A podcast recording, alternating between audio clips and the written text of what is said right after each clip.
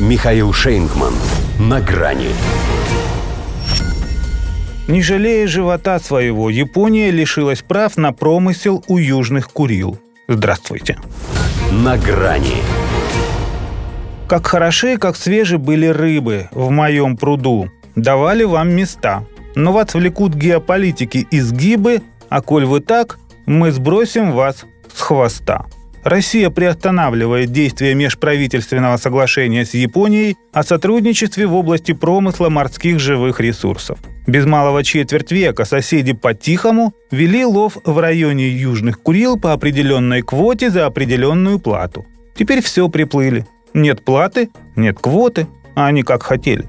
Они, значит, будут жестить санкциями, пытаясь слыть даже большими американцами, чем сам Байден, но при этом оставляя для себя то, что им выгодно – а мы так это и оставим? Тем более тут-то они явно перестарались.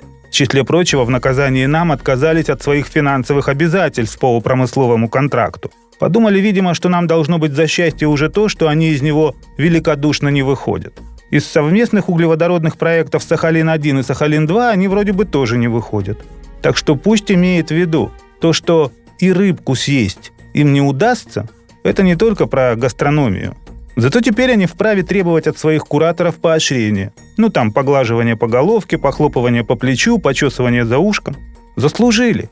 Во-первых, испытывают к нам такую личную неприязнь, что реально даже кушать не смогут. Нечего потому что. Во-вторых, на самом деле не жалеют живота своего ради демократических ценностей и порядка, основанного на правилах. Правила, которые предписывают порядочность, не в счет. Поэтому и объявили они наше решение односторонним и неприемлемым. Согласны. Кому ж понравится. И мы, конечно, понимаем, Япония рыбная душа. Трудно ей будет без наших крабов и ламинарий. Но не мы же виноваты, что у ее властей еще и рыбьи мозги. А их, как известно, хватает только на то, чтобы было из-за чего с головы гнить. Ведь они мало того, что рубят сук, еще и в это превращаются. В том смысле, что нужно быть совсем деревянным, чтобы допустить, будто отказ в приглашении нашей делегации на памятные мероприятия, посвященные ударам по Хиросиме и Нагасаки, заденет наше самолюбие.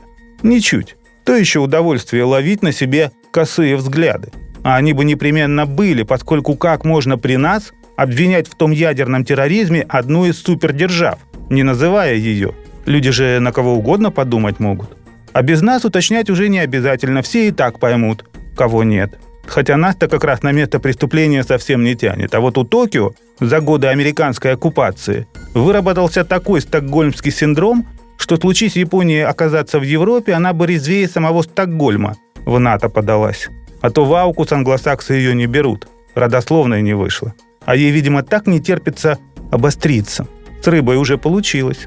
Раньше кушали, теперь выкусили. Или, как у нас говорят, за что боролись, на то и напоролись что в переводе на самурайский означает харакири.